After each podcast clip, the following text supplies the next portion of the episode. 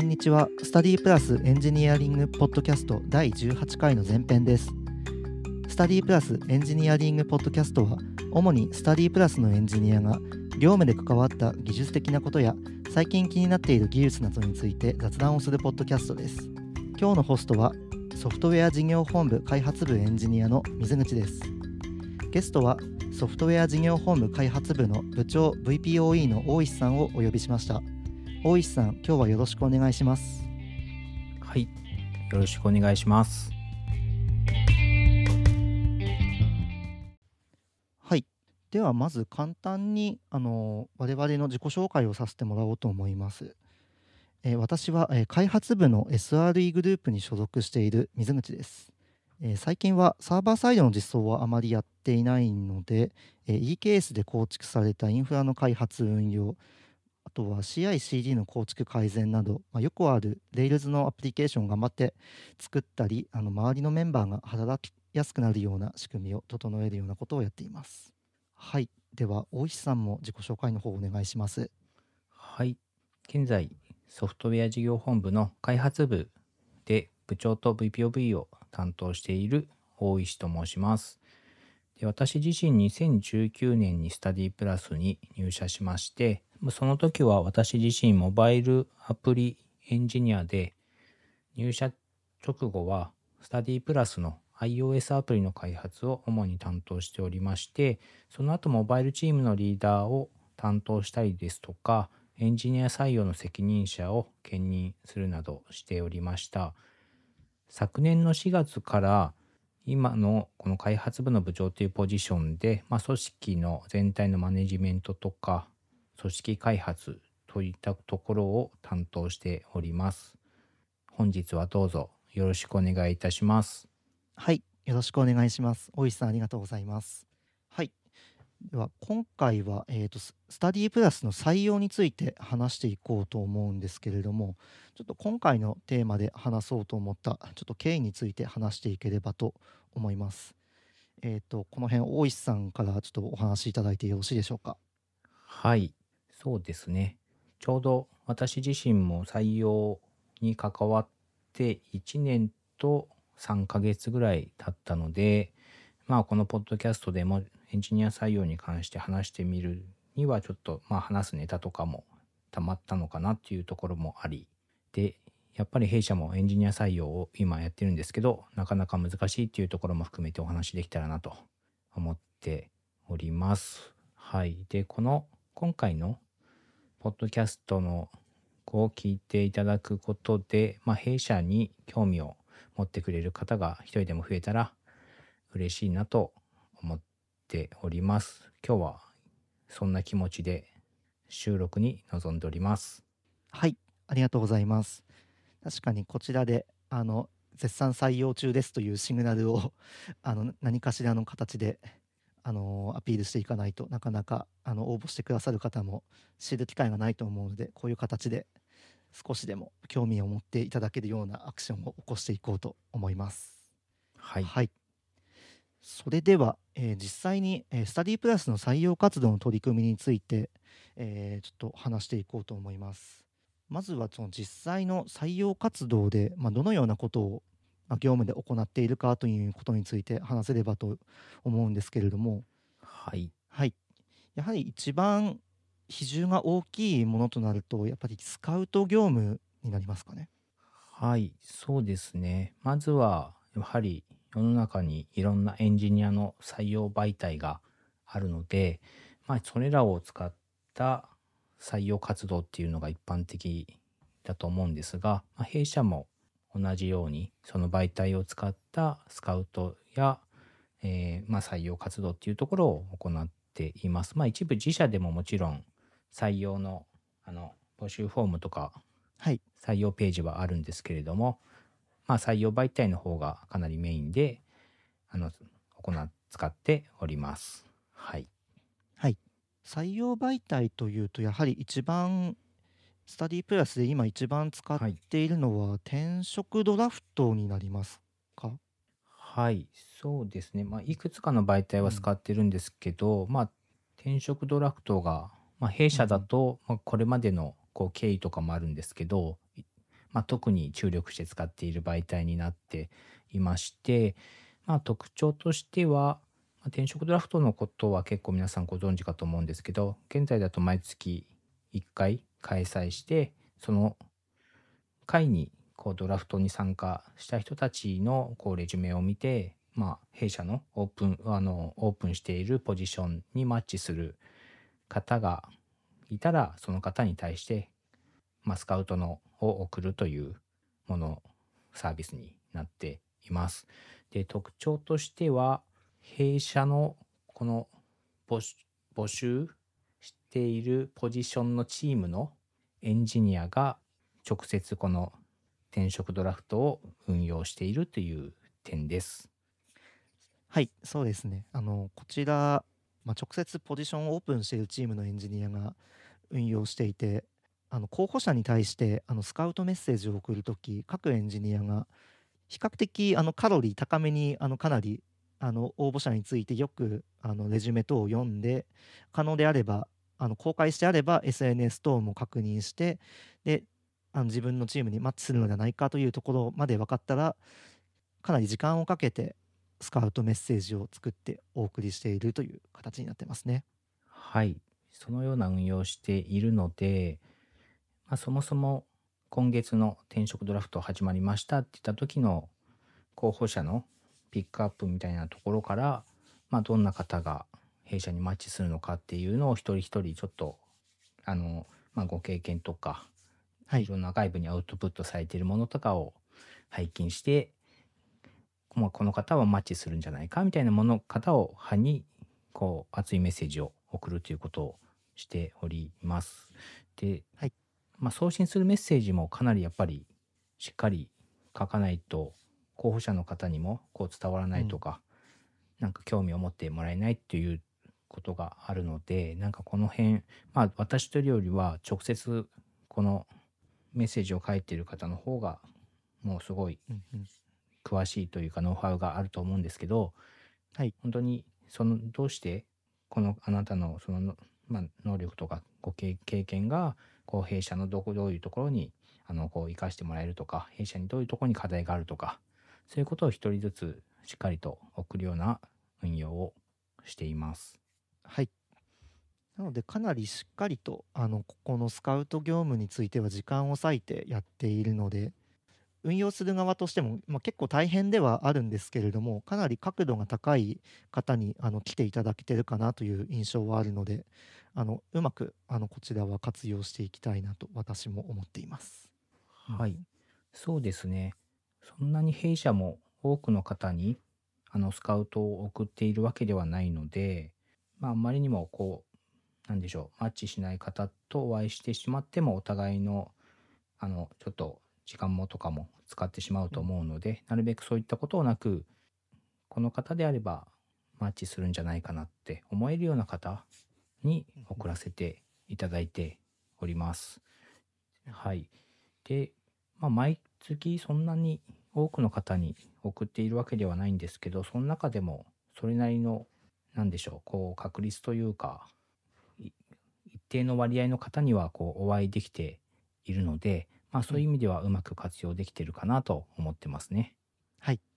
なるほど。ありがとうございます。そうですね。スカウト業務に付随するものというと、あとは、カジュアル面談も、あの、スタディプラスではしていると思うんですけれども、まあ、こちらについても、やはりそういう採用媒体からの一番最初の動線として、まずカジュアル面談という形で入っている運用ということで、はい。あの、まあ、まずは、こう、いろんな媒体からご連絡させていただいて、その後、まあ一度、カジュアルにお話ししませんかみたいな形でお会いすることが多い、多いです。うんはい。で、今だと比較的私がお会いすることが多いんですけど、先ほどの出た転職ドラフトうん経由のスカウトに関しては、そのスカウトを送ったチームのリーダーも同席して、まあより技術的な部分とか働き方とかも含めて弊社ってこんな風なことやってるんですよとか課題とかこういう課題あるんですよとかそういうものをもうこう中身中身というか本当のことをこう説明話したりするっていうことをやっています。はい。まあ、転職ドラフトの話は結構出てきたんですけど、まあ、それ以外の媒体に関しては私の方が運用していまして、まあ、基本的には私の方がオープンになっているポジションのまあ要件を、要件をまず頭の中にはこうインプットしつつ、あと必要があれば書かれていないような要素とか、うん。まあその求めるようなこう人柄とかの背景とかも含めて私の方で、まあ、エンジニアのチームの、まあ、リーダーとコミュニケーションしながらなるべくこうマッチするような方をこうスカウトするようなことをうん普段やっています。はい。で、まあ、ここの辺、その、まあ、悩みというか課題っていうところですと、やっぱり私一人でできることっていうのは時間が限られているので、うんうんなかなか転職ドラフトと同じぐらいいろんな候補者の方のプロフィールを見てとか、プロフィールのから紐づいているいろんなアウトプットを見て送るってなるとなかなか毎週のたくさんの方に送るっていうのは難しいので、本当にちょっと限られた方になんとか送ってるぐらいの運用をやってますと、はい。そんな感じですね。はい。そうですね。大石さんのカレンダーの予定見るとたまにカジュアル面談や面接がすごい数入ってることがあるのでなかなか大変そうだなと思って私も見てました。はい。まあ、私の、そうですね、業務時間中にもちろんスカウトを入れてもらえる分にはうん。全く問題ないんですけど、まあ、相手の方にも基本的には1時間とかこうお時間いただいてお話しさせていただくので、なんかそこでやっぱり、なんでしょう、こう無駄な時間だったなとか思われないようなうん。情報をちゃんとお話ししたりとか、必要があれば、まあそんなに直接カジュアル面談で話す話題じゃないところをちょっと少しあの広げて話してしまったりとか、うんそういうこともありますね。うんううんん。で、最近だと、うん、最近というか、まあ同じぐらいの年代の方とか、まあ趣味が結構同じような方だと、はい若干そこを深掘って話してしまうみたいうんなこともしているので、まあそれがいいのか悪いのかみたいなところもうん。ちょっと、まあ気になるかなと。うんうんうんうん。最近ちょっと思っています。はい。そうですね。たまにあの話が盛り上がってちょっと本来の時間枠ちょっと10分超えちゃったみたいなのも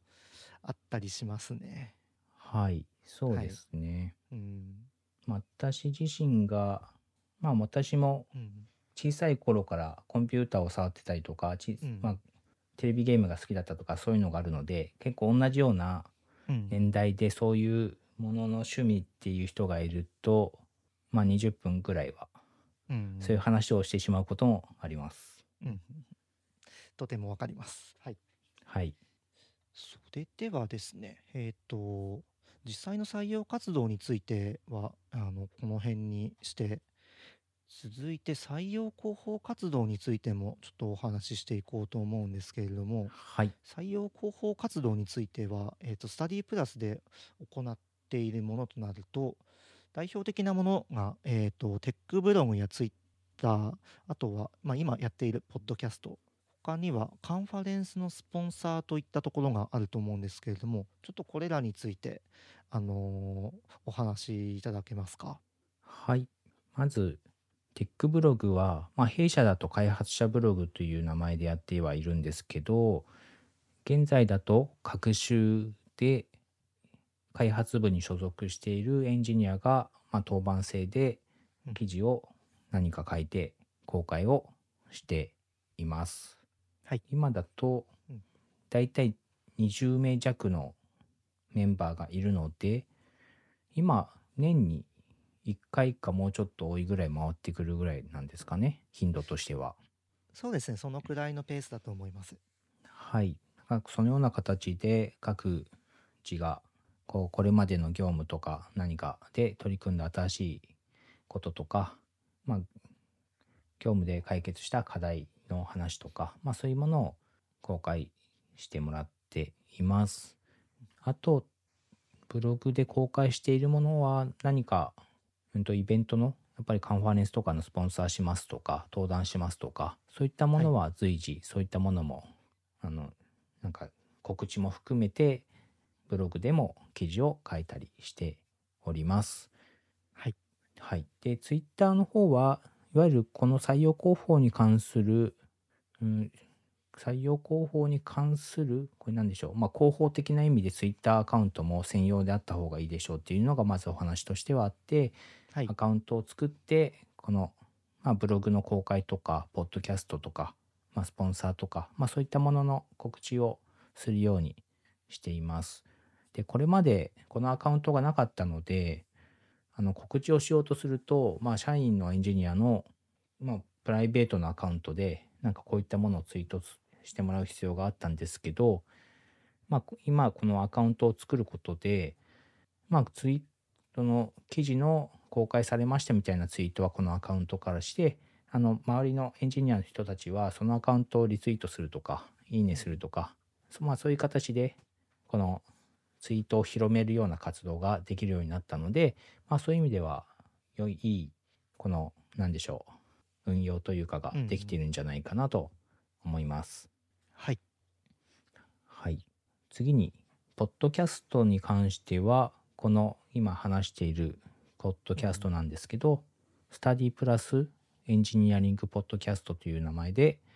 いつからでしたっけ？これはいつからでしょうね。僕が入社する前から入社する前に存在してましたね。2021年かな？おそらくそのくらいだと思います、ね。21年の9月とかぐらいから、はい、はい、公開をしています。で、これは以前私が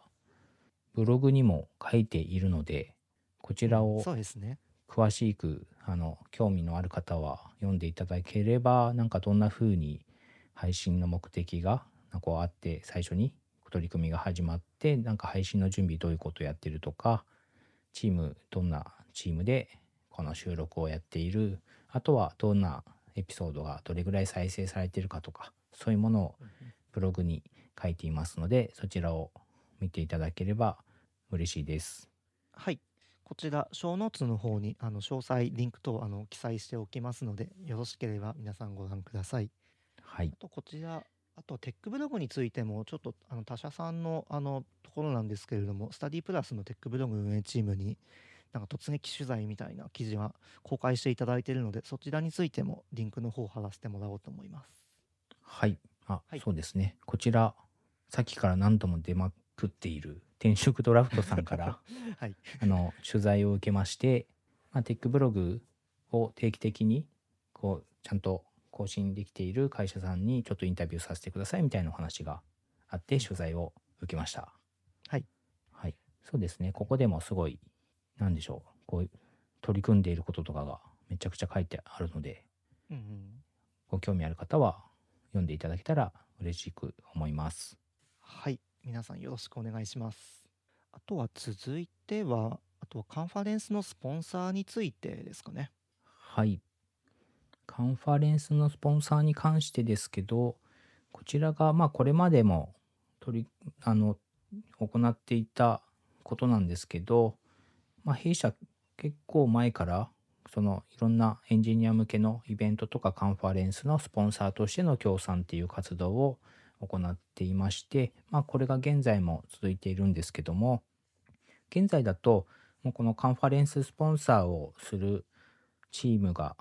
チーム、エンジニアのメンバーのうちの、で、うちで、うちにこのカンファレンススポンサーを取り組むチームがあるんですけど、はいまあそのチームが運用をしています。で、まあ具体的には、まあ、毎年スポンサーするイベントとか大体は決まってるんですけど、まあその来期始まる前に、その来年1年間で、まあどういうイベントにスポンサーしたいとか、そういうものをまとめてもらっていて、それをもとに予算を取って、スポンサーの活動を行っております。うんはい。で、主要なイベントだと、まあ皆さん、これ聞いてる皆さん結構ご存知なイベントだと Ruby 会議ですとか、会議オン Rails といった、これは Ruby、Rails 系のイベントですとか、そうですね。はい。まあかなり有名なイベントですよね。はい。はい。ですとか、あとはモバイルアプリ系だと iOSDC Japan とか、ドロイド会議とか、あと最近始まったフラッター会議など、といったイベントへのスポンサーの協賛をしています。はい。スポンサーの協賛以外にも最近 OSS のスポンサーもあそうですね。はい。始めていまして、OSS の R スペックに弊社から寄付をしたりとか、はい。あとは OSS の有名なフラッターで活動されているレミさんに寄付をしたりとか、そういう活動もしているので、まあそういう開発者のコミュニティに何かしら弊社も、これなんて言うんですか、貢献してる、貢献してるわけじゃないけど、まあ、こうサポートしてますよみたいな、そういう姿勢は持ってこう続けてますという形でやっています。はい。そうですね。これについては、あの、私もちょうど2021年の、まあ、年末にち、まあ、秋ぐらいですかね。その頃に転職活動をしていて、で、いろいろ会社を見ている中で、っぱり、あの、スタディプラスが Ruby 会議などのカンファレンスのスポンサーをやっていたので、その、まあ、技術に対する、まあ、注力度みたいなものを測る指針になるかなと思って一番最重要という項目ではなかったんですけれどもあの転職先の企業を選ぶサブの指標としてちょっと活用して僕は今ここで 喋っているという状態なのでカンファレンススポンサーは多分多くのエンジニアがあこの会社あこういうことやってるんだっていうのを見ているのかなという気はしているのでちょっとこの活動は採用的にもちょっと進め続けていければいいのかなと個人的には思ってます。あ、はい。ありがとうございます。はい。その、まあ、いろんなイベントをやっぱり見ると、スポンサー一覧っていうところがああると、やっぱり、なんか有名な会社さんの名前だったりとか、なんかこうエンジニアが働きやすいっていう雰囲気がありそうな会社さんとか、うんうん、そういうのがやっぱり並んでるますよね。そうですね。ちょっと冗談めかしてツイッターであの Ruby 会議のスポンサーの一覧のところであ転職先一覧だみたいなツイートしてる人をたまに見かけたりするので、はい、うん。なんかそういう面もちょっとあの我々にも メリットがあるのかなっていう感じはしますね。はい。なんかそんなお話の流れで、やっぱりスポンサーとかをやった時の、こう、広報としての、採用広報としての効果がこう、どれぐらいあるのかっていうのは、会社からすると、こう予算を取ってる分でこれどれぐらい効果あるんですか？みたいなことってうん気になるのかなとは思ってはいるんですけど、まあ現状だと、そこのどれぐらい効果あるから、じゃあこのぐらいのお金ですね、みたいなところそんなに決まってはいなくて、うんまあ、これまでの確保してた予算ぐらいは、もうこう毎年使えるようにはなっています。うんうんはい。ただ、まあ、そうなんでしょうね。それだけを、で、ずっと使い、なんでしょう、運用し続けるっていうのも、まあ、どうなのかなっていうのも思うので、うんうんまあ、これらの、その、ブログとか、ポッドキャストとか、カンファレンスのスポンサーとかをすることで、どれぐらいそれの効果があるのかなっていうのを、実は、測定しようという取り組みを始めまして、まあ、具体的にはカジュアル面談した時に、最初に結構お聞きしてるんですけど、なんか弊社に対して、なんかどういうところ興味持っていただいたんですかとか、弊社のことってこう、いつからご存知でしたかとか、そういうことを聞くんですけど、はい。そうすると、まあ、サービスを前々からしてましたとか、使ってましたとかっていう方もいらっしゃったりとか、何かのイベントでスポンサーしているのを見ましたとか、まあ、ブログを、以前何かのブログを読んで、なんか印象に残ってましたとか、なんかそういうことが、を聞くことができるので、なんかこの候補者は、こう、今度、ここ、こういうことを言ってたな、みたいな、それを残そうとしています。うんはい。で、まあ中には、その、もうイベントで、スポンサー以外でも、そのイベントに、そのスタディプラスの何々さんというエンジニアに会って、そこで話した、話すことがあって、なんかそこで良い印象を持ってましたとか、なんかそういう何年前かに会って、そういうことを話しましたとか、そういうことを言ってくださる方がいらっしゃったりとか、あとブログだと、まあもう本当に何々の記事が少しトレンドに上がってたので、それを読んで印象的、印象に残ってましたとか、うんなんかそういうことを言ってくださる方がいらっしゃるので、すごく嬉しいですし、あの、まあ、何々さんだったらその何々さんにそのカジュアル面談終わった後でこういうことを言ってくれてる候補者の方いましたよとか、ブログの記事だったらこういう、この、あなたのこのあの記事を読んですごい参考になったって言ってる人いましたよとか、そういうものをちゃんと本人に伝えるようにしています。ちょっとそういう話聞くともう いろんなモチベーション上がりますよね。そうですね。なんかそういうやっぱりフィードバックというかがないとなかなか、うんうんまあそうじゃなくても今のこう運用ルール的にはやってくれるんでしょうけど、まあよりモチベーションを持ってこう取り組んでもらえるのかなと思っています。はい。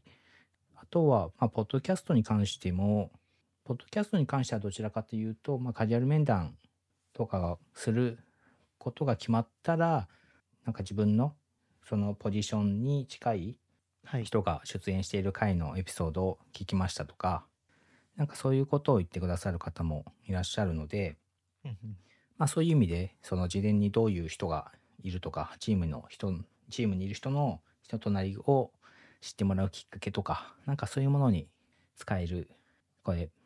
ポッドキャスト媒体なのかなとうん思っています。そうですね私もあのさスタディプラスを選ぶにあたって、まあ、ポッドキャストを一通りそ当時公開されてたエピソード全部聞いたりしてあのスタディプラスの社内の空気感というか人の空気感をどんな感じなのかなっていうのを知るのに使ったので、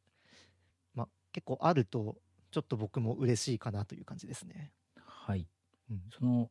空気感が知れたっていうのは、実際そのポッドキャスト聞いたイメージ通りみたいなところがかなりやっぱりあったってことですか？そうですね僕はあの入社してみて、まあ事前に抱いていたイメージと実際に入社してからこうだったっていうところにギャップがささほどなかったのというかほぼほぼなかったと思うのではい。はいなんかその意味ではちょっと事前に知れておいてよかったなという感じですねあはい。水口さんのメモで、内定オファーの承諾前に、ポッドキャスト全エピソード聞きましたと書いてあるんですけど、はいはい。これは、あそうですね一応私全部オファーあの本当にスタプラにしていいかっていうのを判断するときにポッドキャストとりあえず全部聞きましたねはい。なんかそれ全部聞いた感想ってどうだったんですか？あそうですね。感想というとそうですね。なんなんとなく感じる人柄であったりあとあなんかここの人たちあの技術好きそうだなとかなんかざっくりとしたあの主観的なイメージなんですけれどもその辺であこの会社入ってやっていけそうなっていうのがあのちょちょ結構直感的なところで感じられたというところですかね。なんかポッドキャストを聞いてかかなり分析的になんかこういうこことを喋ってたから OKNG とかなんかそこまできっちり分析的に聞いたというよりも聞いてみてなんとなくいいんじゃないかなと思ったのがあの最終的にオファーを受けるあの決め決め決め手の一つになったという感じですね。はい。なるほどですね。うんあの、全部聞いてもらった中で、どうなんでしょう逆になんか気になるなっていうポイントとかってありましたか？